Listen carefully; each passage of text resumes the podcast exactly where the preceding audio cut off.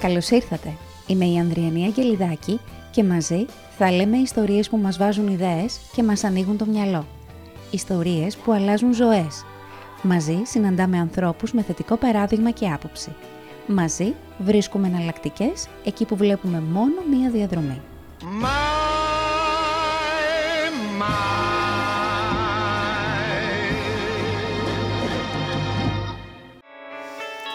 Να καλησπερίσω απευθείας την καλεσμένη μου, την Ιωάννα Σαρή. Ιωάννα Σαρή Μπαλάση, να πούμε όλο το ονοματεπώνυμο, γιατί είσαι μέλος μιας οικογένειας δεμένης, αγαπημένης. Ιωάννα, σε ευχαριστώ πάρα πολύ που είσαι σήμερα εδώ. Συνεχίζω να έχω την απορία και στο λέω πάρα πολύ ανθρώπινα. Πώς βρίσκεις τη δύναμη και είσαι και σήμερα εδώ και όσες φορές μιλήσαμε στο τηλέφωνο, να μιλάς για όλη αυτή την περιπέτεια που έχετε ζήσει στην οικογένειά σας. Η Νεκταρία σας έφυγε από τη ζωή πριν κάποιους μήνες, πριν 11 μήνες. Σήμερα συζητάμε για την Νεκταρία και συζητάμε για το δώρο που έκανε η ίδια μέσα από εσάς, όταν αποφασίσετε να δωρήσετε τα όργανά της. Δεν είναι εύκολο καθόλου για μια μαμά, Είναι δύσκολο, είναι απόφαση στιγμής και ζωής εκείνη την ώρα. Εγώ ήμουνα πάρα πολύ επηρεασμένη από διάφορα βίντεο που είχα δει πριν αρρωστήσει η Νεκταρία, έτσι να δυσκολέψει η κατάσταση, με δότες που ήρθαν οι συγγενείς τους σε επαφή με τους λήπτες, πώς νιώθανε, που ήταν σαν να ακούγανε την καρδιά του παιδιού τους, τέτοιες σκηνές. Ήταν εκεί η Νεκταρία που ήταν ένας άνθρωπος που της άρεσε να δίνει. Ήθελε να γίνει νοσηλεύτρια και της άρεσε να δίνει. Δηλαδή μπορούσε να μοιραστεί τα πάντα. €1 να είχε το τελευταίο, θα σου έλεγε το θες, θες να πάρεις κάτι, δεν το θέλω εγώ. Ήταν γενικά όλος ο χαρακτήρας του παιδιού που μας έχει κάνει όλους έτσι. Σε ανύποπτο χρόνο εσύ ήρθες σε επαφή με τη δωρεά οργάνων. Άρχισες να βλέπεις πράγματα και να ευαισθητοποιείσαι γύρω από αυτό το κομμάτι. Ναι, λίγο ξεκίνησε κάπου στο 16 που είχαμε στο χώρο εργασίας μου μια ομιλία για την δωρεά μυελού των οστών. Ναι. Και έχω γίνει κι εγώ δωρητής μυελού των οστών. Και εκεί είχε μπει σαν ιδέα στο μυαλό μου, δεν φανταζόμασταν ποτέ. Πίστευα και έλεγα στα παιδιά μου ότι αν μου συμβεί κάτι, θα πείτε στους γιατρούς ό,τι μπορούν να πάρουν από μένα, να το πάρουν. Δυστυχώς αυτή η στιγμή ήρθε με την Νεκταρία. Είπες ότι ήταν μία απόφαση στιγμής.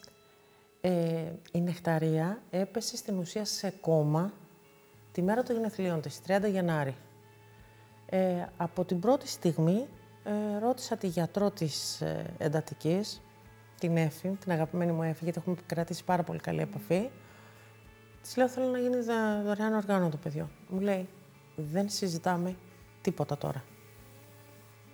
Τίποτα. Όταν πλέον θα φτάσουμε στο προχώρητο και θα είναι μια κατάσταση μετά από πάρα πολλές διαδικασίες τελειωμένη, τότε το ξανασυζητάμε.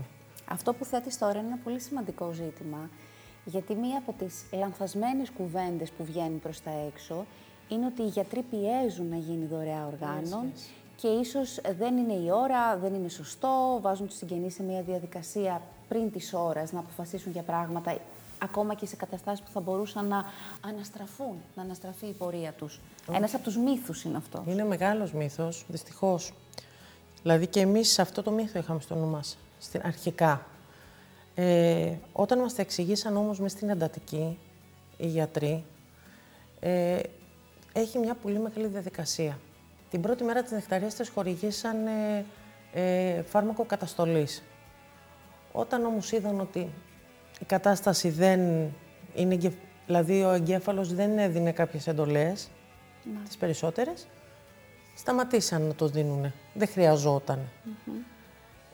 Με εξετάσεις αίματος, μέρα παραμέρα που φεύγανε και πηγαίνανε σε ειδικό εργαστήριο, περιμέναμε αυτό το φάρμακο να μηδενιστεί στο αίμα. Δηλαδή να δούνε ότι η κατάσταση αυτή του παιδιού είναι χωρίς φάρμακο. Από εκεί και πέρα, μία επιτροπή τριμελής γιατρών μέσα από το νοσοκομείο, η γιατρός της εντατικής, ο νευροχειρούργος και άλλος ένας γιατρός κάνανε μια επιτροπή η οποία μέσα σε 12 ώρες εξετάζει, κάνει ένα τεστ στον ασθενή να δει αν είναι εγκεφαλικά, να βεβαιώσει ότι υπάρχει εγκεφαλικός θάνατος. Και όταν αυτό βεβαιωθεί, τότε σε φωνάζουν και σου λένε «Υπάρχει αυτό. Έχετε κάποια επιθυμία, δεν ξέρουμε πόσο θα αντέξει ο ασθενής. Μπορεί να αντέξει μία ώρα, αφού έχει μηδενιστεί πλέον και το φάρμακο της καταστολής. Μπορεί να αντέξει ένα μήνα. Σας ενημερώνουμε τι θέλετε να κάνουμε». Να. Και εκεί πλέον ξεκινάει, σου φέρνουν τα χαρτιά, σε ενημερώνουν για όλη τη διαδικασία. Πώς θα πάρουν του παιδιού αίμα, να φύγει, να πάει στην τράπεζα, σε μια ειδική τράπεζα δωρητών που είναι για να βρωθούν οι λήπτες, οι πρώτοι, όλα αυτά, ναι. Υπάρχουν μάρτυρες οι οποίοι υπογράφουν ότι εσείς είστε οι γονείς του παιδιού, δηλαδή δεν είναι μια διαδικασία που γίνεται από στόμα σε στόμα, να πεις του γιατρού, α, ξέρεις τι θέλω να γίνω δωρητής, να τα δώσουμε τα όργανα, α, ελάτε πάρτε τον ασθενή. Είναι διασφαλισμένο από πάρα διασφαλισμένο από παντού, δηλαδή υπάρχουν και μάρτυρες που βεβαιώνουν ότι αυτοί οι δύο που το ζητάνε είναι οι γονείς. Ότι είναι οι γονείς ακόμα παντρεμένοι, ζητάνε, δηλαδή υπάρχει διαδικασία με χαρτιά, δεν είναι έτσι εύκολα. Και υπάρχει φυσικά και ψυχολόγος στην εντατική, σου λένε ότι αν θέλεις όσες μέρες είσαι εκεί, γιατί εμείς μείναμε 2 εβδομάδες. Να. Και σε φέρνουν με επαφή, αν θελήσεις, με τον ψυχολόγο εκεί της εντατικής. Ιωάννα, η Νεκταρία μέχρι να μπει στην εντατική ήταν ένα παιδί που είχε μία καθόλου φυσιολογική ζωή. Ναι. Η Νεκταρία, η βαλβίδα που είχε στο κεφάλι, τοποθετήθηκε σε ηλικία 50 ημερών. Μέχρι μαχήτρια και τα... από μωρό. Μωρό, ναι. Από μωρό, επειδή ήταν και πρόωρη, γεννήθηκε μόλις στις 32 εβδομάδες. Δηλαδή, ήταν ένα παιδί που ήρθε, έφυγε. Προώρα. Ναι, προώρα, μέσα σε εντατικές και αυτά. Μέχρι τα 16 περίπου, πέρα από κάτι πονοκεφάλους που περνάγανε με ένα ντεπόν, ας πούμε, αυτά δεν είχαμε πρόβλημα. Αυτό το θέμα που αντιμετώπιζε ναι. από την 50η μέρα της ζωής της, που μπήκε η βαλβίδα στον εγκέφαλο για να διορθώσει κάποιες λειτουργίες, ένα είδημα τοπικά που είχε. Ναι, πήρε ένα μικρόβιο μέσα στο μυευτήριο και έκανε εγκεφαλική αιμορραγία και το έκανε, δημιουργήθηκε υδροκέφαλο. Αυτό λοιπόν το θέμα που αντιμετώπιζε η Νεκταρία. Υπήρχε κάποια πρόβλεψη ότι θα της κόστιζε τη ζωή της σε μικρή ηλικία? Τίποτα. Δεν υπήρχε λοιπόν ένα κάπου στην άκρη του μυαλού σας ότι το παιδί μπορεί σε μικρή ηλικία να χάσει τη ζωή του? Όχι, πήγαινε πάρα πολύ καλά. Ασχολήθηκε και αυτή λίγο με τις πολεμικές τέχνες όπως τα αδέρφια της. Δραστήριο παιδί. Μπαλέτο, ναι. Την άλλη μέρα των γενεθλίων της, όταν έκλεισε τα 16, ξεκίνησαν έντονα προβλήματα. Δηλαδή άρχισε να μην έχει τον έλεγχο του σώματός της, να μην μπορεί να περπατήσει, να έχει έντονους λίγκους, να πονάει το κεφάλι της. Ξεκινήσαμε λοιπόν 2 και 3 φορές τη βδομάδα να μπαίνουμε-βγαίνουμε στο τοπικό νοσοκομείο που ήμασταν. Δυστυχώς εκεί, επί 6 μήνες που μπαίνω-βγαίναμε, δεν εντοπίσανε το πρόβλημα. Μας λέγανε ότι ήταν ψυχοσωματικά και ότι η Νεκταρία τα έκανε αυτά για να τραβήξει την προσοχή μας και εφηβεία και όλα αυτά. Γνωρίζοντας ότι το παιδί έχει βαλβίδα. Γνωρίζοντας ότι το παιδί έχει βαλβίδα, ναι. Κάποια στιγμή ξύπνησε το παιδί, 1η Αυγούστου συγκεκριμένα, και μου λέει: «Μαμά, άναψε τα φώτα». Λέω: «Παιδί μου, αναμένα είναι τα φώτα». Είχε χάσει την όραση. Είχε χάσει την όραση. Μεταφερθήκαμε στο νοσοκομείο των Χανίων με ασθενοφόρο. Εκεί μας είπανε για πρώτη φορά ότι κάτι δεν πάει καλά με τη βαλβίδα. Μετά ήρθαμε σε επικοινωνία με έναν γιατρό στο Πεπαγνή. Πήγαμε μετά από 4-5 μέρες που βγήκαμε από τα Χανιά. Και μια απλή εξέταση, απλά τσακούμπησε το κεφάλι της και μας λέει το απόγευμα το παιδί μπαίνει χειρουργία. Σε όλη αυτή τη διαδικασία πέρασε ποτέ από το μυαλό σου ότι μπορεί να έχετε κακή έκβαση, ότι μπορεί η Νεκταρία να χάσει τη ζωή της? Όχι. Όχι, γιατί πήγαινε πάρα πολύ καλά στην αρχή. Μετά από ό,τι συζητήσαμε και αργότερα με τους γιατρούς, ότι παρενέργεια υπάρχει επιπλοκή στη βιβλιογραφία, συνέβη στην Νεκταρία. Η Νεκταρία, φανταστείτε, βγήκαμε από το νοσοκομείο γύρω στις 14 Γενάρη. Ξεκίνησε, πήγε στο σχολείο της. Δευτέρα πήγαινε σχολείο. Τρίτη δεν πήγε γιατί είχε μια εκδρομή και δεν είχαμε δηλώσει να πάει. Τρίτη μεσημέρι μου λέει: «Μαμά, το κεφάλι μου, πονάω και αυτά». Επικοινωνήσαμε με τον γιατρό της. Μου λέει, την Παρασκευή μου λέει που την είδα γιατί είχαμε βγάλει τα ράματα, ήταν μια χαρά το παιδί. Μάλλον θέλει η βαλβίδα μέχρι να έρθει να συντονιστεί μια ρύθμιση, γιατί ήταν ρυθμιζόμενη η βαλβίδα, με εξωτερικό μηχανισμό που τη ρύθμιζε. Πάμε στο νοσοκομείο, τις τη ρυθμίζουνε, δεν βλέπαν κάτι, αλλά το παιδί ήταν διαφορετικό. Δηλαδή μια έντονη υπνηλία, μας έκανε κάποια περιστατικά σαν λιποθυμία και Τετάρτη βράδυ ήμασταν στο δωμάτιο. Της είχαν βάλει οξυγόνο, γιατί ζοριζότανε λιγάκι. Τετάρτη βράδυ, γύρω στις 10 και κάτι, μου λέει: «Μαμά, θα με τρίψεις λίγο γιατί πονάει ο αυχένας μου». Και βάζω τα γάντια μου, επειδή ήταν το περιβάλλον, να την τρίψω και γυρνάει, με κοιτάει, κλείνει τα μάτια της. Αυτή ήταν η τελευταία μας επαφή. Αυτές είναι οι εικόνες και στιγμές που τις περνάς συνεχώς από το μυαλό σου. Πού σταματάς? Δεν σταματάς. Φτάνεις σε ένα σημείο και ξεκινάς πάλι από την αρχή. Το μόνο που με βοηθάει λίγο να το φρενάρω είναι τα άλλα δύο παιδιά. Γιατί η ζωή συνεχίζεται. Συνεχίζεται και ήταν την πρώτη μέρα που έφυγε η Νεκταρία. Με πήρε τηλέφωνο μια φίλη μου η οποία πριν 5-6 χρόνια από ιατρικό λάθος είχε χάσει το παιδί της 3 χρονών στο Ρέθυμνο. Και ήμασταν πάρα πολλοί φίλες και με πήρε και μου λέει, γιατί είχε και αυτή ένα μεγαλύτερο παιδί τότε, μου λέει: «Να μην κάνεις το λάθος που έκανα εγώ». Και της λέω: «Τι?» Μου λέει: «Μην θάψεις τους ζωντανούς μαζί με τους νεκρούς». Νιώθεις ότι το έχεις καταφέρει αυτό? Πιστεύω, ναι. Έχουμε μια πολύ καλή επαφή με τα παιδιά. Δεν τους στερώ τίποτα. Και ήταν και η συμβουλή του ψυχολόγου που έχουμε από την πρώτη στιγμή δίπλα μας, ότι θα τα αφήσεις να ξεσπάσουν για να αντιδράσουν όπως αυτά θέλουν και όσο θέλουν. Μπορεί το ένα παιδί να αντιδράσει έντονα για μια εβδομάδα, μπορεί το άλλο σιγά σιγά για 1 χρόνο. Μιλάτε για την Νεκταρία στο σπίτι? Συνεχώς. Η Νεκταρία σωματικά λείπει απλά από το σπίτι. Έχει τη γωνιά της, τη βιβλιοθήκη της, με τα βιβλία της, με την τσάντα της, όπως ήταν την τελευταία μέρα. Με τα δώρα όλα αυτά που τις είχαν στείλει στο νοσοκομείο, γιατί κάναμε γιορτές, τις περσινές γιορτές μέσα. Υπάρχει η γωνιά της, υπάρχει... Δηλαδή πολλά, ακόμα και ρούχα της Νεκταρίας, η αδερφή της τα θεωρεί δικά της, τα φοράει. Δεν έχει αλλάξει, απλά σωματικά η Νεκταρία δεν είναι πλέον μαζί μας. Ιωάννα, σε ακούω να μου μιλάς για τη δωρεά οργάνων. Σε ακούω να μου μιλάς για την ιστορία της κόρης σου και στο τηλέφωνο που τα είχαμε πριν αρκετό καιρό και σήμερα. Και συνεχώς αναρωτιόμαι αυτό που σου έλεγα στην αρχή. Είναι σχεδόν σαν να μου μιλάς για έναν άλλον άνθρωπο, σαν να μου περιγράφεις τη ζωή μιας άλλης οικογένειας. Δηλαδή, τα λες είναι η ψυχραιμία σου τέτοια, σε τέτοιο βαθμό. Σε βλέπω, είσαι μπροστά μου. Δεν είσαι αλλού, είσαι από όλα. Επικοινωνείς, είσαι εδώ, είσαι παρούσα.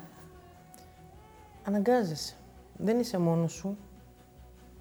Δεν είσαι μόνος σου. Υπάρχουν άλλα 2 παιδιά που με τον καιρό θα μου χαρίσουν και έντονες στιγμές και χαρές και θα με κάνουν γιαγιά, θα τελειώσουν το σχολείο τους, θα δώσουν τις πανελλήνιές τους ό,τι αποφασίσουν να κάνουν αυτά. Και το ότι, ας πούμε, αυτό που σκεφτόμασταν πριν λίγες μέρες που άλλαξε ο χρόνος, ότι 5 οικογένειες κάνανε μαζί γιορτές φέτος, που δεν θα κάνανε αν δεν ήταν το παιδί μου. Όταν αποφασίσατε με τον σύζυγό σου την δωρεά, ποιο ήταν το συναίσθημα? Δεν είναι εκείνη την ώρα, κατεβάζεις ρολά. Δηλαδή λες, ναι, να σώσουμε 5 ανθρώπους, να μην πάει άδικα όλη η προσπάθεια αυτή των γιατρών. Γιατί πραγματικά οι γιατροί στο Παγνή το παλέψαν απίστευτα. Ήτανε δηλαδή η Νεκταρία τους. Ακόμα και τώρα που μιλάμε, γιατί έχουμε κρατήσει επαφές, είναι η Νεκταρία τους. Δηλαδή το ζήσανε όλοι μαζί μας. Και ήτανε κρίμα όλες αυτές τα ξενύχτια των γιατρών. Είχαμε ένα γιατρό, ο οποίος ο Χρήστος έδινε για ειδικότητα κάποιες εξετάσεις και έτυχε ένα βράδυ και πόναγε η Νεκταρία πάρα πολύ και ήρθε και κάτσε δίπλα της και διάβαζε και καθόταν δίπλα της για να κοιμάται, να την παρακολουθεί και ταυτόχρονα να διαβάζει. Αυτούς τους ανθρώπους δεν μπορείς να τους ανταμείψεις απλά με ένα ευχαριστώ. Τους λες ότι εντάξει, κάνατε ό,τι μπορούσαν, τους κάνανε ό,τι μπορούσανε. Κάπως η Νεκταρία πρέπει να συνεχίσει να υπάρχει. Διαπιστώνω ότι μου μιλάς για τους άλλους ανθρώπους. Ναι. Για να μην πάει χαμένος ο κόπος των γιατρών, για τις άλλες οικογένειες που αυτές τις γιορτές ήταν μαζί και έκαναν μαζί. Ήταν μαζί, ήταν δηλαδή πολύ σημαντικό για μας αυτό το πράγμα. Σου προσφέρει ανακούφιση μέσα. Πολύ μεγάλη. Πολύ μεγάλη, δηλαδή μόνο και μόνο κλείνω κάθε φορά τα μάτια μου και κάνω εικόνα σε ένα σπίτι να χτυπάει βράδυ ένα τηλέφωνο και να λένε «Ελάτε στο νοσοκομείο, βρέθηκε δότης». Μπορεί να ήταν ένας νεαρός, μπορεί να ήταν ένας πατέρας, μια μητέρα, δεν ξέρω. Μόνο τον Αχιλλέα έτυχε και γνωρίσαμε που πήρε το ύπαρ από έτσι μια σύμπτωση. Οι άλλοι δεν ξέρω τι έχει γίνει. Έχει σημασία τελικά? Όχι. Όχι, δεν έχει σημασία και καλά κάνουν εν μέρη και αποφεύγουν να φέρουν σε επαφή τους δότες με τους λήπτες, γιατί μπορεί να δημιουργηθεί και μία εξάρτηση. Δηλαδή να έχεις το άγχος, μην πάθει τίποτα, μην καπνίζεις γιατί έχεις το πνευμόνι του παιδιού μου ή μην τρέχεις με τη μηχανή γιατί έχεις την καρδιά του παιδιού μου. Ναι. Τους παίρνεις δηλαδή στην ουσία την ζωή τους πίσω πάλι όταν την ελέγχεις. Οπότε λες απλά να είναι καλά, να ανάβουν ένα κέρι στο παιδί μου και όπου είναι. Η εικόνα που έχεις κρατήσει μέσα σου από εκείνη τη βραδιά στο νοσοκομείο, όπου η Νεκταρία σας αποχαιρέτησε, δια της φυσικής της παρουσίας αποχαιρέτησε, άφησε πίσω της όμως ένα τέτοιο έργο το οποίο συνεχίσατε εσείς. Ποια είναι? Είναι η στιγμή που βλέπεις τα βαλιτσάκια να περνούν από μπροστά σου? Εκείνη την ώρα το συνειδητοποίησα. Τι συνειδητοποίησε εκείνη τη στιγμή? Ότι τελείωσε.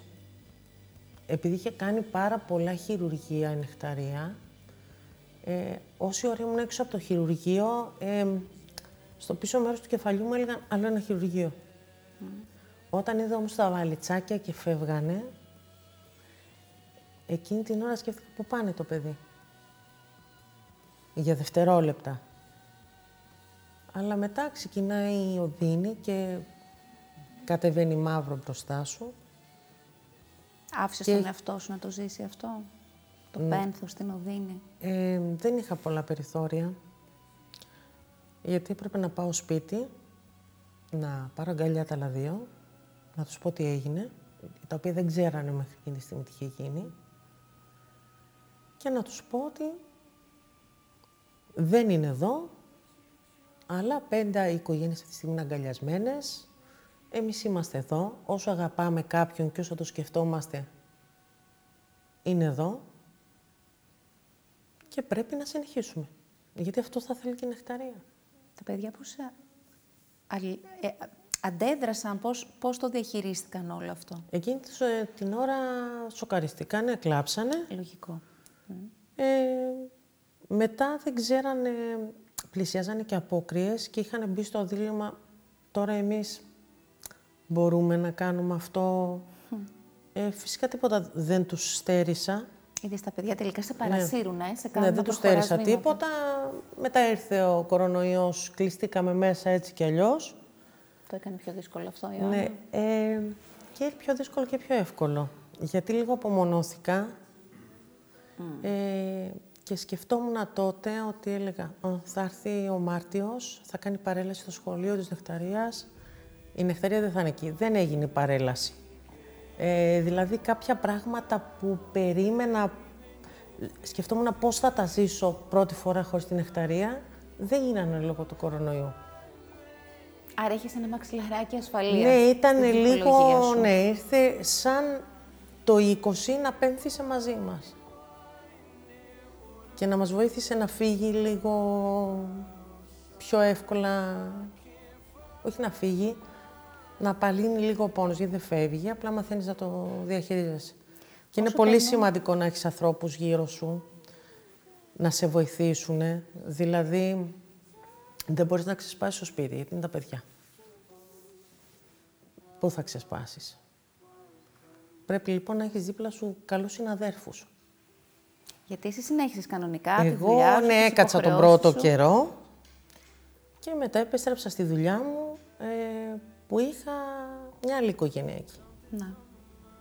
Μια άλλη οικογένεια η οποία μου στεκόντουσαν γιατί και η ψυχολογία μου ήταν πιο κάτω και μπορεί να εκνευριζόμουν πιο εύκολα.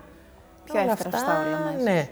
Όλα αυτά υπάρχουν κάποιοι άνθρωποι εκεί που με παλεύουν ακόμα. Ποιοι είναι αυτοί οι άνθρωποι? Είναι η Κατερίνα μου, που είναι στο γραφείο μου. Είναι η φίλη μου η Στέλλα, ο Γιάννης, ο Κώστας, όλοι τα παιδιά του γραφείου, ο διοικητής μου, πάνω απ' όλα. Που με παλεύει, γιατί το πρώτο καιρό ήθελα να φύγω, ήθελα να δηλώσω παρέτηση. Να εγκαταλείψεις τη δουλειά μου. Ναι, γιατί ένιωθα ότι απλά περιφερόμουν εκεί. Και αν δεν ήταν αυτοί οι άνθρωποι να πούνε ότι χαλάρωσε, εδώ δούμε. Είμαστε. Ναι, γιατί τα ζήσαν όλα με την Νεκταρία, τα ζήσανε μαζί μου. Και ήταν εκεί και τώρα ζω μια καθημερινότητα προσαρμοσμένη στα γεγονότα. Βελτιώνεται έστω και λίγο μέρα με τη μέρα. Μαθαίνεις να το χειρίζεσαι, δηλαδή δεν κλαίω με το παραμικρό.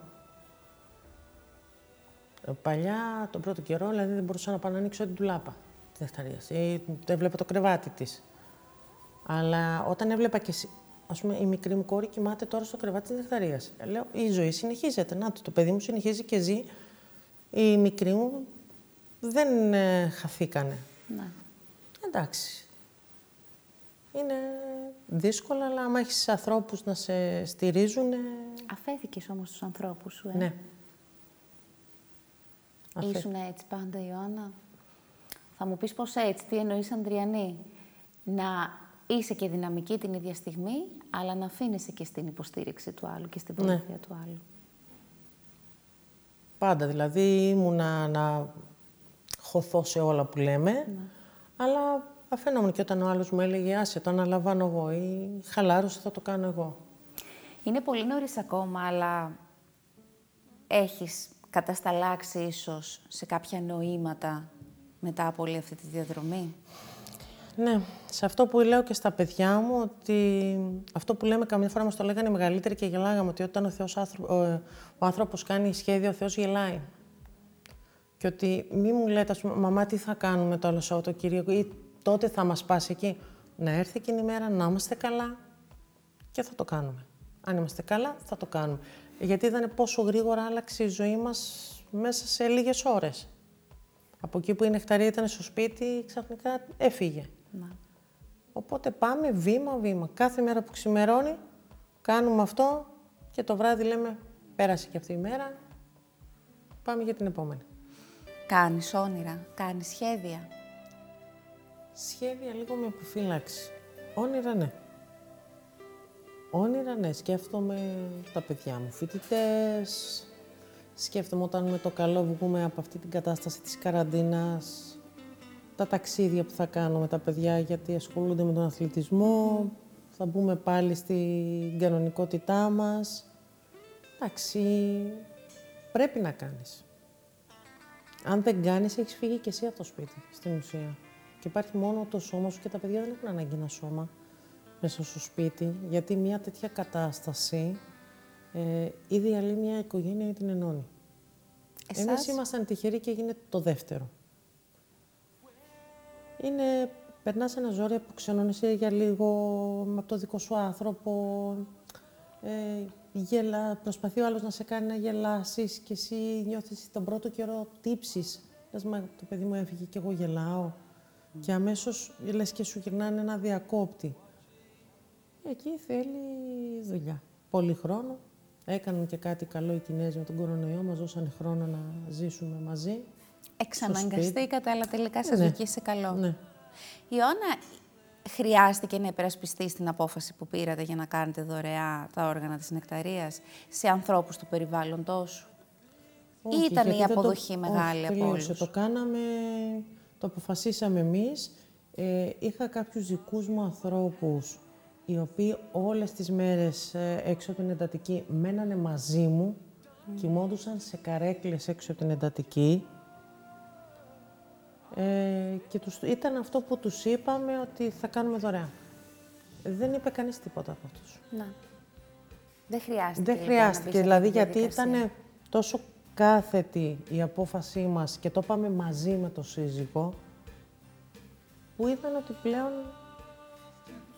Και συμφωνήσαν, όλοι συμφωνήσαν. Έχουν υπάρξει άνθρωποι που έχουν έρθει σε επαφή μαζί σου για να ενημερωθούν, ή αντίστοιχες περιπτώσεις ανθρώπων που έχουν κάνει και αυτοί δωρεά τα όργανα του παιδιού τους?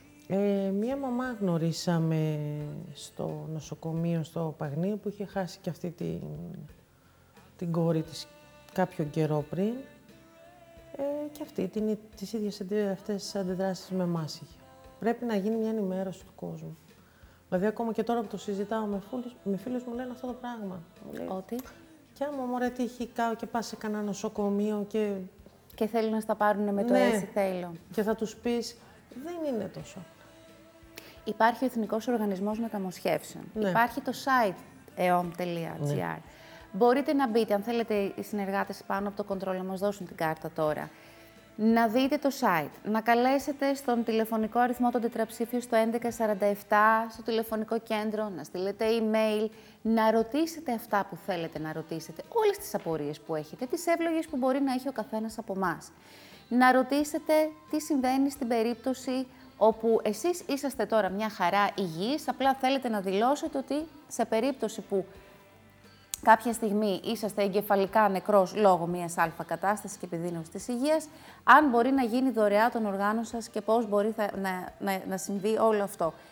Υπάρχει μια τεράστια βεντάλια πραγμάτων που μπορούμε να κάνουμε και προσφοράς στο συνάνθρωπό μας. Ενημερωθείτε, ερωτήστε. Το site του Εθνικού Οργανισμού Μεταμοσχεύσεων είναι τόσο καλά οργανωμένο που απαντάνε για μας πριν εμείς καν θέσουμε την ερώτηση. Δηλαδή, αυτές οι απορίες που έχουμε όλοι είναι τόσο κοινές και παγιωμένες στα πλαίσια της κοινωνίας, που τις έχουν εντοπίσει και έχουν κατευθείαν και τις απαντήσεις για να σας λυθούν οι σχετικές απορίες.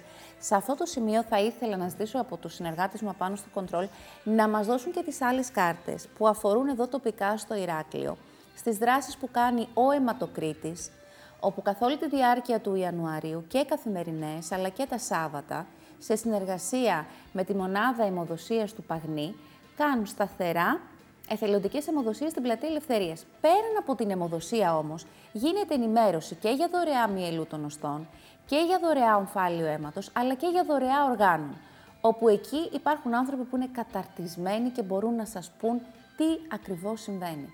Η ενημέρωση, Ιωάννα, είναι νομίζω το Α και το Ω.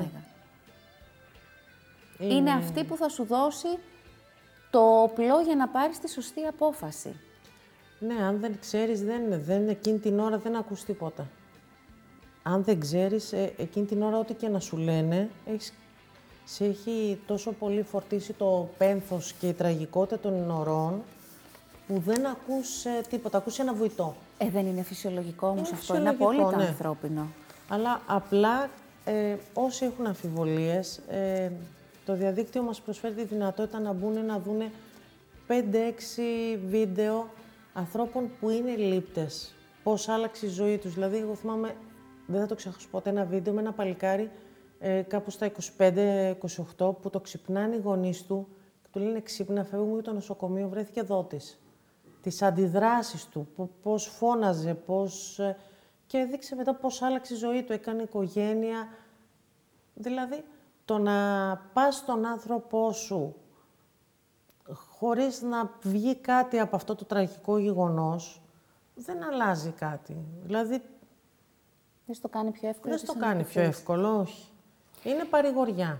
Είναι παρηγοριά και ξέρεις, κάποιες φορές είναι και συμπτώσεις. Τώρα με τον Αχιλλέα που έχει το ύπαρ της Νεκταρίας, ας πούμε η Νεκταρία είχε 30 Γενάρη γενέθλια, 20 Γενάρη είχε ο Αχιλλέας. Ο κύριος Αχιλλέας είναι μαζί μας. Να του πούμε ένα καλώς ήρθατε και καλή χρονιά, αγαπητέ Αχιλλέα.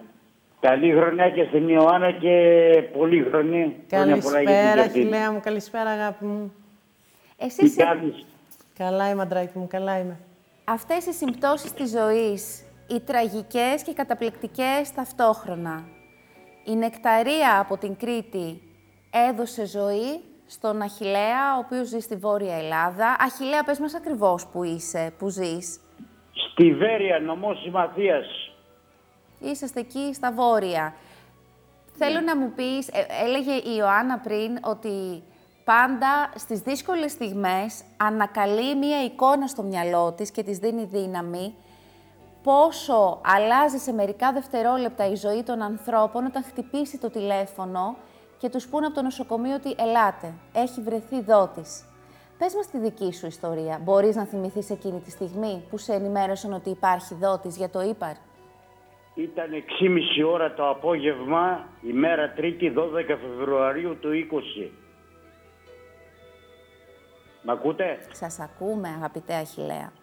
Λοιπόν, με πήραν τηλέφωνο από το γραφείο συντονισμού από το νοσοκομείο Ιπποκράθιο. Και μου λένε, έλα, βρέθηκε δότης, έλα να κάνεις τη μεταμόσχευση. Δεν χάνω χρόνο, παίρνω τον αδερφό μου τηλέφωνο, πάμε. Η κυρία Αναγνωστάκη, η γιατρός, που ήρθε και πήρε το μόσχευμα από την Κρήτη, κάποιο νοσοκομείο, τώρα δεν το θυμάμαι καλά. Αυτό πανεπιστημιακό νοσοκομείο, ναι. Ναι. Μη περίμεναν εκεί πέρα, κατευθείαν γιατροί, νοσηλευτές, έβαλα κάποιες υπογραφές, κατευθείαν πήγαμε στον 4ο όροφο, από τον 4ο στον 5ο για το χειρουργείο, έβαλα και εκεί κάποιες υπογραφές για να με ναρκώσουν, και μπήκα στο χειρουργείο, 12 Φεβρουαρίου. Πώς νιώθατε καθ' όλη τη διάρκεια αυτής της διαδικασίας που καταλαβαίνω ότι είχε αυτό όλο το γραφειοκρατικό κομμάτι? Σκεφτόσασταν ότι... Χαμόγελο. Ναι. Αισιόδοξος πάρα πολύ. Έτσι ήμουνα πολύ... Ξέρω εγώ τι, αίσθηκτο ήταν, δεν μπορώ να το περιγράψω. Δηλαδή ήταν... Δεν μπορώ να το φανταστώ εκείνο. Αλλά μπήκα χαμογελαστός, δηλαδή δεν είναι... Κύριε Αχιλλέα, πόσο καιρό ήσασταν στην αναμονή? Είχατε μπει στη λίστα για την μεταμόσχευση πόσους μήνες ή πόσα χρόνια πριν? Εγώ μπήκα στη λίστα 11 Δεκεμβρίου το 19 και 12 Φεβρουαρίου βρέθηκε το μόσχευμα της Νεκταρίας, της κοπέλας. Ήσασταν πολύ τυχερός. Πάρα πολύ τυχερός. Και το μόσχευμα μέχρι και σήμερα από την ημέρα που είναι δεν έχω κανένα απολύτως πρόβλημα με τις εξετάσεις. Δηλαδή ήταν τόσο μεγάλη επιτυχία που δεν... Ούτε και δικό μου δηλαδή να ήταν. Αντιλαμβανόμαστε ότι σίγουρα άλλαξε η ζωή σας, ότι σας δόθηκε η ευκαιρία να ζήσετε υγιείς. Εσείς αυτό πώς το εκμεταλλευτήκατε σε εισαγωγικά? Πώς αποφασίσατε πραγματικά να αλλάξει η ζωή σας από εκεί και πέρα, με την ευκαιρία που σας δόθηκε? Σίγουρα δεν δίνονται πολλές ευκαιρίες στη ζωή μας, σε κανέναν. Η ζωή μου οπωσδήποτε έγινε ένα μεγάλο μπούμεραγκ. Ξέφυγα από πολλά πράγματα, τώρα ζω πολύ διαφορετικά και οπωσδήποτε είμαι πολύ καλύτερα. Από τι ξεφύγατε, κύριε Αχιλλέα? Από το αλκοόλ, κυρίως. Από το αλκοόλ. Ήσασταν εθισμένος στο αλκοόλ? Ήμουνα πάρα πολύ εθισμένος για το λιγότερο για 30 χρόνια, γεμάτα. Και άρα αυτή η ευκαιρία που σας δόθηκε, όχι απλά άλλαξε τη ζωή σας, σας ξαναγέννησε από την αρχή. Μα ξαναγέννησε βέβαια. Και δεν μπορώ αυτό να το πετάξω έτσι, δηλαδή να το... Τόσο βρέθηκε ένα μόσχευμα, μου έδωσε ζωή και όπως είπα και την Ιωάννα στα πρώτα μας τηλέφωνα, έπρεπε στη θέση της Νεκταρίας θα είμαι εγώ και όχι η κοπέλα. Αλλά έτσι όπως τα έφερε, τα θέλει ο ύψιστος, ποιος είναι υπεύθυνος και έγιναν έτσι που έγιναν τα πράγματα. Κανονικά οι δωρητές με τους λήπτες, οι δότες, δωρητές, σωστά το είπαμε, τους λήπτες, δεν έρχονται σε επαφή. Σε εσάς οι συμπτώσεις σας έφεραν κοντά. Ναι. Και θέλω να μου πείτε, γιατί ξέρω ότι ο κύριος Αχιλλέας έκανε την επικοινωνία, η Ιωάννα όταν χτύπησε το τηλέφωνο στο σπίτι και ήταν ο κύριος Αχιλλέας από την άλλη μεριά, ποιες ήταν οι πρώτες κουβέντες που σου είπε, αν τις θυμάσαι και πώς ένιωσες? Ναι. Μου λέει, γεια σας η κυρία Μπαλάση, η Ιωάννα, η μαμά της Νεκταρίας. Λέω, Μάλιστα. Μου λέει, λέγω Αχιλλέας Παπαδόπουλος, σας παίρνω από αυτό. Πήρα, μου λέει, το ύπαρ της Νεκταρίας. Εκείνη την ώρα πάγωσα. Πάγωσα, δηλαδή δεν περιγράφεται αυτό. Και δεν θυμάμαι καν τι του είπα. Ήταν σοκαριστικό για μένα. Περάσανε όλα από το μυαλό μου ξανά. Και περιμένουμε τώρα τη στιγμή που θα συναντηθούμε με τον Αχιλλέα, όταν θα μπορέσει να ταξιδέψει, θα πάμε εμείς, να γνωρίσω και τη μαμά του. Πραγματικά νιώθεις ότι ένα κομμάτι της Νεκταρίας ζει στο... Μα έτσι είναι. Όπως και να το δεις, από ποια άποψη και να το δεις, είτε θρησκευτικά, είτε επιστημονικά, ένα κομμάτι της Νεκταρίας, με όλη τη σημασία της λέξης, είναι στον Αχιλλέα. Κύριε Αχιλλέα, φοβηθήκατε ή διστάσατε κάποια στιγμή να έρθετε σε επαφή με την οικογένεια της Νεκταρίας? Τα λεπτά αυτά που σχηματίζατε τον αριθμό στο σπίτι τους, τι σκεφτόσασταν? Δεν άκουσα. Τα λεπτά εκείνα πριν πάρετε το τηλέφωνο για πρώτη φορά στο σπίτι της κυρίας Ιωάννας, στο σπίτι της Νεκταρίας, τι σκεφτόσασταν? Είχατε αγωνία? Αν θα θέλουν να σας γνωρίσουν, αν θα θέλουν να ακούσουν για τη δική σας ιστορία. Αυτό ναι, είχα πολύ μεγάλη αγωνία, γιατί όπως με είπαν και τα αδέρφια μου, ο αδερφός μου φυσικά που με κοίταξε μέχρι και την τελευταία στιγμή, ας πούμε, ερχόμασταν μαζί στο νοσοκομείο, μου λέει είναι νωρίς, μήπως σοκαριστούν, μήπως δεν θέλουν να σε μιλήσουν. Κοίταξε να δεις, το σκέφτηκα, το ξανασκέφτηκα, από εδώ, από εκεί, το λέω μια μέρα, εγώ θα πάρω τηλέφωνο. Τώρα αν με δεχτούν ή δεν με δεχτούν, εγώ θα τους πω ένα ευχαριστώ, το οποίο έχω μεγάλη υποχρέωση και είναι λίγο αυτό που θα τους πω. Το ευχαριστώ. Τώρα από εκεί και πέρα, εγώ βρήκα ακριβώς κάτι αντίθετο με την Ιωάννα και με τον σύζυγό της, τον οποίο γνώρισα προχτές και μίλησα. Δεν ήταν η Ιωάννα στο σπίτι. Ναι. Λοιπόν, την πήρα τηλέφωνο. Σοκαρίστηκε, όπως είπε και αυτή, έχει δίκιο στην αρχή, αλλά μετά μου λέει όχι, λέω, συγγνώμη αν έκανα. Είπα όχι, μου λέει, και από τότε έχω επικοινωνία. Δηλαδή επικοινωνώ συνέχεια, την παίρνω τηλέφωνο. Έχετε χτίσει μια σχέση, μια επαφή, μια ανθρώπινη σχέση. Αν το σκεφτείς λίγο πιο λεπτομερέστατα, είμαστε εξαίματος πλέον συγγενείς. Γιατί ναι, είναι... το DNA της οικογένειάς μου είναι μέσα στον Αχιλλέα αυτή τη στιγμή. Έτσι. Εμείς, κύριε Αχιλλέα, πριν από λίγο μιλούσαμε για όνειρα, για σχέδια, για την επόμενη μέρα, για τα επόμενα χρόνια. Εσείς κάνετε όνειρα, κάνετε σχέδια τώρα που σας έχει δοθεί αυτή η ευκαιρία να ζήσετε ξανά από την αρχή της ζωής? Σε καθημερινή βάση. Και το πρώτο μου μεγάλο όνειρο που θέλω να πραγματοποιήσω είναι να πάω να γνωρίσω αυτή την οικογένεια, την υπέροχη, την Ιωάννα και τον σύζυγό της και τα παιδιά της από κοντά. Σας το εύχομαι. Οι συγκαιρίες με τον κορονοϊό και με αυτά δεν μου το επιτρέπουν. Να έρθετε με το ποδήλατο στην Κρήτη, όχι από πάνω, το κρατάτε μαζί σας, γιατί εδώ έχουμε ωραίες διαδρομές να κάνετε ποδηλατάδες, κύριε Αχιλλέα. Θα πάρω ένα από εκεί, δεν υπάρχει περίπτωση. Έλα εσύ και θα βρούμε. Και ξάμα σε εμάς που λέμε εδώ στην Κρήτη. Σας ευχαριστώ πάρα πολύ, Ιωάννα, δεν ξέρω αν θέλεις να μιλήσεις. Καλό σου βράδυ, Αχιλλέα μου, φιλάκια στη μαμά σου. Να είσαι καλά, φιλάκια, και σε σένα και στην οικογένειά σου, και τα ξαναλέμε. Να είσαι καλά, Ντράκη. Γεια σας. Γεια σας, κυρία Αχιλλέα. Είναι γλυκύτατος άνθρωπος. Είναι ένα πολύ δυνατό παράδειγμα ανθρώπου που πραγματικά άλλαξε 360 μοίρες τη ζωή του. Αλκοολικός για πάρα πολλά χρόνια. Σαφώς και δεν αγαπούσε τον εαυτό του, σαφώς και είχε εγκαταλείψει τον εαυτό του. Δεν είναι ότι δεν αγάπησε. Στην αρχή ίσως να είχε το συναίσθημα ότι δεν αγαπούσε τον εαυτό του και του έκανε κακό με το αλκοόλ, αλλά μετά δεν τον σκέφτεσαι. Μετά η μόνη σου σκέψη, πιστεύω, είναι να βρω ποτό. Ναι. Σταματάς να διαχειρίσεις συναισθήματα. Είναι σαν να... Τώρα σαν να έχει ένα παιδί κι αυτός. Το έχει μέσα. Δηλαδή πώς η γυναίκα όταν μείνει έγκυος αλλάζει τις συνηθίες της και λέει έχω ένα παιδί μέσα μου. Έτσι πιστεύω ότι το βλέπει και ο Αχιλλέας τώρα. Ότι έχει μια ευθύνη. Έχει μια ευθύνη. Και ο Αχιλλέας τώρα πλέον εννοείται ότι δεν έχει καμία επαφή με το αλκοόλ, αθλείται, γυμνάζεται αρκετές ώρες με το ποδήλατό του, κάνει βόλτες. Ναι. Έχει αλλάξει εντελώς τον τρόπο ζωής του και κάποια στιγμή όταν μιλήσαμε και τηλεφωνικά, τώρα δεν προλάβαμε και να τα πούμε όλα, δεν προσφέρεται τηλεόραση για τηλεφωνικές επικοινωνίες. μου είχε πει πόσο είχαν αλλάξει οι σχέσεις του με την οικογένειά του, με τους ανθρώπους της οικογένειάς του. Πόσο διαφορετικά και πόσο ωραία είναι πια. Είναι σίγουρα. Αυτό είναι η Ιωάννα το δώρο που αυτό έχει κάνει. Είναι.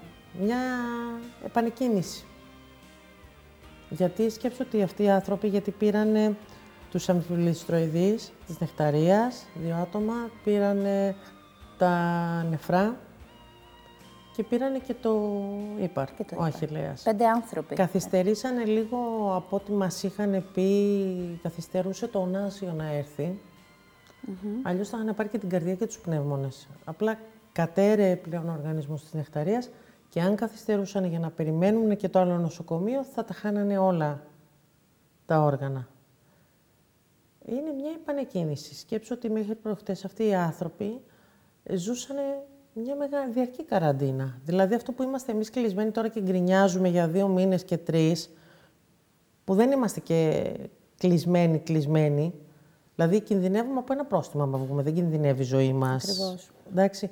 Αυτοί οι άνθρωποι έπρεπε να είναι πάντα κοντά στο νοσοκομείο που κάνουν τις αιμοκαθάρσεις τους, έπρεπε να είναι πάντα κοντά σε γιατρό. Αυτοί που πήραν τους αμφιλιστροειδείς δεν ξέρω σε τι κατάσταση ήταν, πάντως δεν μπορούσαν να απολαύσουν το έξω. Δηλαδή αυτοί οι άνθρωποι ζούσαν μία καραντίνα διαρκείας. Μιλάς για τη δωρεά οργάνων, εκτός από αυτή την κουβέντα που κάνουμε εδώ τώρα. Νιώθεις την ανάγκη να βγεις και να μιλήσεις σε κόσμους τους δικούς σου, σε ανθρώπους που συναντάς και να μοιραστείς. Ναι, όταν τυχαίνει η συζήτηση, δηλαδή και νιώθω ότι δεν επιβαρύνω και τον άλλον να του μιλάω για το χαμό ενός ανθρώπου, γιατί είναι κάποιοι άνθρωποι που όσο και αν θέλουν να σου σταθούν, ψυχολογικά δεν μπορούν να το διαχειριστούν. Το συζητάμε, ναι. Ότι μην το αφήνετε έτσι. Ενημερωθείτε. Μην το κάντε το, ναι, προχωρήστε. Δεν κινδυνεύεις. Δεν αλλάζει κάτι το αν κυδέψεις τον άνθρωπό σου από τη μελή. Έχασες ανθρώπους από κοντά σου. Λόγω της δωρεάς. Όχι, λόγω όλης αυτής της διαδικασίας. Δεν μπήκα στη διαδικασία αυτή να το σκεφτώ έτσι, να κάτσω να τους μετρήσω. Απλά είχαμε μια συζήτηση με το προπονητή των παιδιών μια φορά και είπαμε ότι όταν κάποιος άνθρωπος φεύγει από τη ζωή σου, είναι γιατί ο Θεός άκουσε κάποια πράγματα που δεν άκουσες εσύ. Ή ήξερε κάποια πράγματα που δεν ήξερες εσύ. Άρα σε προστατεύει. Τον έβγαλε από τη ζωή σου. Δεν μπήκα στη διαδικασία. Είδα ποιοι ήταν μαζί μου σε όλη τη διάρκεια της περιπέτειας, ποιοι μείναν όταν εγώ είχα κλειστεί στον εαυτό μου και μπορεί να μην τους σήκωνα τα τηλέφωνα. Δηλαδή εγώ εκεί εντόπισα αυτούς που ήταν δίπλα μου, που δεν απαντούσα στην κλήση τους και δεν μου λέγαν την επόμενη φορά που μιλάγαμε «Μαριάννα, γιατί δεν μου σήκωσες το τηλέφωνο». Σεβάστηκαν απολύτως αυτό. Καταλαβαίνουνε. Είναι αυτό που λέω, αυτή και η Κατερίνα και η Στέλλα που είμαστε μαζί στη δουλειά, από ένα βλέμμα ότι δεν μπορώ να συμμετέχω τώρα στη συζήτηση ή θέλω λίγο να μείνω μόνη μου. Πολλές φορές που είμαι στο γραφείο και θέλω να μείνω λίγο μόνη μου, με ένα βλέμμα υπάρχει αυτή η συνεννόηση και είναι σημαντικό να έχεις δίπλα σου ανθρώπους που δεν χρειάζεται να εξηγείς, που δεν χρειάζεται να ζητάς. Που ένα βλέμμα συνεννοείσαι και το σέβονται. Δεν πρέπει να εξηγείς γιατί δεν σήκωσες το τηλέφωνο, γιατί σε πήραμε να έρθεις, να πάμε να περπατήσουμε, να πιούμε ένα καφέ, δεν ήρθες. Γιατί δεν βγαίνεις μαζί μας για ένα καφέ, που καταλαβαίνουν ότι εσύ δεν μπορείς να πας κάπου τώρα που έχει μουσική, που όχι γιατί πρέπει να κρατήσεις τα τυπικά. Δεν τα αντέχεις, δεν είναι τα τυπικά, εντάξει. Δεν μπορείς, γιατί δεν μπορείς να το διαχειριστείς. Αυτοί οι άνθρωποι, λοιπόν, μένουν στη ζωή σου. Η Κατερίνα και η Στέλλα θα κλαίνε τώρα, το ξέρεις. Αν δεν κοιμούνται, να ρούδες. Σιγά και που θα σε χάνανε. Και πάρα πολλούς ανθρώπους που απέκτησα στη ζωή μου και τους θεωρώ οικογένεια, είναι όλα τα παιδιά, γιατροί και νοσηλευτές, στην νευροχειρουργική του Πεπαγνή. Πραγματικά οικογένεια μου και η Έφη, η γιατρός από την εντατική παιδών. Και να ξέρεις ότι δύο πράγματα που λένε ότι οι μεγαλύτερες προσευχές και οι μεγαλύτερες φιλίες δημιουργούνται έξω από τις πόρτες ενός νοσοκομείου. Έχουμε κρατήσει επαφές με παιδιά που ήμασταν μαζί στην εντατική, με την αγαπημένη μου τη Βιολέτα που δίνει ακόμα μάχη, είναι 3 χρονών και είναι ήδη 1,5 χρόνο στην εντατική νεογνών. Να της ευχηθούμε δύναμη. Παιδών, ναι. Η Βιολέτα μου θα τα καταφέρει. Ήτανε δίπλα από την Νεκταρία μου.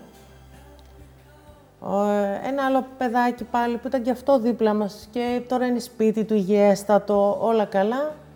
Και φίλους με τους οποίους πίναμε ένα καφέ στο διάδρομο του νοσοκομείου και της κλινικής την ώρα που οι ασθενείς μας που συνοδεύαμε κοιμόντουσαν. Δηλαδή ήταν σαν σημείο συνάντησης οκισές εκεί των νοσηλευτών, η υποδοχή, γύρω στις 12.30 που κοιμόντουσαν οι ασθενείς. Το group therapy σας ήταν, ναι, νομίζω. Ναι, και κουβεντιάζαμε. Και έχει υπέροχους γιατρούς η Κρήτη.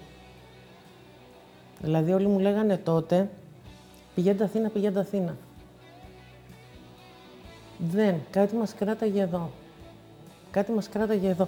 Δηλαδή, ήταν και η ποιότητα της διαμονής μες στο νοσοκομείο. Δηλαδή, το ένα παιδί 17 χρονών είναι μέσα σε ένα νοσοκομείο, σε ένα κρεβάτι, 2,5 μήνες. Γιατί είχε τα σωληνάκια, είχε όλα αυτά που δεν μπορούσε καν να σηκωθεί. Και βλέπεις, και έρχεται ο γιατρός μετά την νοσηλεία και κάθεται και πίνουμε τον καφέ μας στο αυτό και βλέπουν παιδικά με την Νεκταρία. Αυτό είναι το δεν την αφήσανε να νιώσει άρρωστη. Σπουδαίο αυτό. Δεν την αφήσανε να νιώσει. Δηλαδή από τους νοσηλευτές που μπαίνανε κάθε πρωί στο δωμάτιο, που την πειράζανε, μέχρι και στα κουδάκια της που τις είχαν φέρει, είχε δώσει τα ονόματα των νοσηλευτών και των γιατρών. Ο Δημήτρης μου, η Μαρία μου. Ήταν πολύ δεμένη. Ιωάννα, πιστεύεις στο Θεό? Κοίτα να δεις. Έχω πάρα πολλούς καλούς φίλους ιερείς. Όταν λοιπόν συνέβη αυτό με την Νεκταρία, μου είπαν τον πρώτο καιρό ή που θα είσαι συνέχεια σε επαφή μαζί μας ή που δεν θα θες να με δεις. Θυμώνεις. Ναι. Θυμώνεις. Με τον καιρό όμως έχεις ανάγκη να πιστέψεις κάπου, υπάρχουν οι αμφιβολίες, λες μα γιατί, το παιδί, αλλά ποιος μπορεί να πει με σιγουριά. Προσέρχεσαι. Ναι. Ιδιαίτερα όταν έφυγε η Νεκταρία μου, ναι. Προσεύχομαι και λέω ότι απ' τη μία λέω να είναι καλά και απ' την άλλη εδώ με χαλέω, μακάρι να μην θυμάται τίποτα, να μην μας θυμάται. Γιατί μου λένε θα σε προσέχει. Από εκεί ψηλά, θα προσέχει τα αδέρφια της. Λέω, μακάρι να μην θυμάται τίποτα. Γιατί? Γιατί δεν θέλω να μας βλέπει στεναχωρημένος. Δεν μπορώ να φανταστώ ότι κάπου εκεί ψηλά, ας πούμε, είναι και με βλέπει εμένα και κλαίω όταν μένω μόνη μου. Ή με βλέπει και στεναχωριέμαι. Λέω, να είναι ένα μέρος που τα ξεχνάς όλα. Μηδενίζεις και δεν είναι τον παππούτη, με τους παππούδες της. Αυτές τις σκέψεις κάνω έτσι και παρηγοριέμαι ότι είναι με τους παππούδες της τώρα. Είναι με φίλους μας που έχουμε χάσει προώρα. Ένας άλλος κόσμος. Ένας άλλος κόσμος. Ναι. Υπάρχει ο κόσμος που είναι εδώ, ναι. Αυτόν που ζούμε εμείς, αυτό, ναι. Που έχουμε να αναμετρηθούμε με άλλα πράγματα, με άλλες δυσκολίες. Ναι. Μου αρέσει που ξεκινώντας την κουβέντα εστίασες στα παιδιά. Κι εγώ ως μαμά αυτό μόνο μπορώ να σκεφτώ, σαν δύναμη. Τι είναι αυτό που τροφοδοτεί την Ιωάννα και κάθε μαμά και κάθε γονιό που καλείται να περάσει αυτή τη δοκιμασία του να χάσει το παιδί του. Ίσως η ύπαρξη ενός άλλου παιδιού, ναι. Ή δύο ή όσων έχει μια οικογένεια, είναι αυτό που σε κρατάει στη ζωή και κάνει το επόμενο βήμα. Δεν έχεις δικαίωμα να τα παρατήσεις. Δεν έχεις δικαίωμα να πεις τελείωσα. Δεν έχεις δικαίωμα να πεις δεν ξανακάνω αυτό ή δεν ξαναπάω, δεν ξαναγελάω, δεν ξανα... Δεν μπορείς, δεν το έχεις το δικαίωμα. Όταν κλείνεις τα μάτια σου, τι σκέφτεσαι? Όμορφες στιγμές που είχαμε ζήσει με την Νεκταρία. Όμορφες στιγμές που θα ζήσω με τα άλλα δύο, που έχω ζήσει και θα ζήσω με τα άλλα δύο παιδιά να έχουν την υγειά τους. Και ότι κάπου, αυτό που σου είπα και πριν, 5 άνθρωποι καληνυχτούν την οικογένειά τους. Είτε είναι η μητέρα του Αχιλλέα, είτε είναι τα παιδιά τους, είτε ο καθένας τι έχει. και λένε, έχουν τη δυνατότητα να τους καληνυχτήσουν γιατί πέρασε η ζωή από τον κόσμο αυτό η Νεκταρία. Ιωάννα, σε ευχαριστώ πάρα πολύ. Να σε καλά. Ήταν εξαιρετική τιμή να είσαι εδώ. Να σε καλά, και εγώ σε ευχαριστώ. Να μου αφιερώσεις τόσο χρόνο, τη σκέψη σου, το συναίσθημά σου και κυρίως να μοιραστείς το παράδειγμά σας σαν οικογένεια μαζί μας. Να σε καλά. Να είναι καλά η Νεκταρία, όπου και αν είναι. Μας έδωσε μια πολύ σημαντική αφορμή σήμερα. Αχ, είναι δύσκολο να κλείνεις αυτές τις κουβέντες, να βάζεις ένα τυπικό επίλογο. Σας ευχαριστούμε που ήσασταν σήμερα μαζί μας. Ας προσπαθούμε ό,τι και να έρχεται στη ζωή μας, να το μεταμορφώνουμε για το καλό. Για το καλό των άλλων και για το δικό μας. Καλό βράδυ.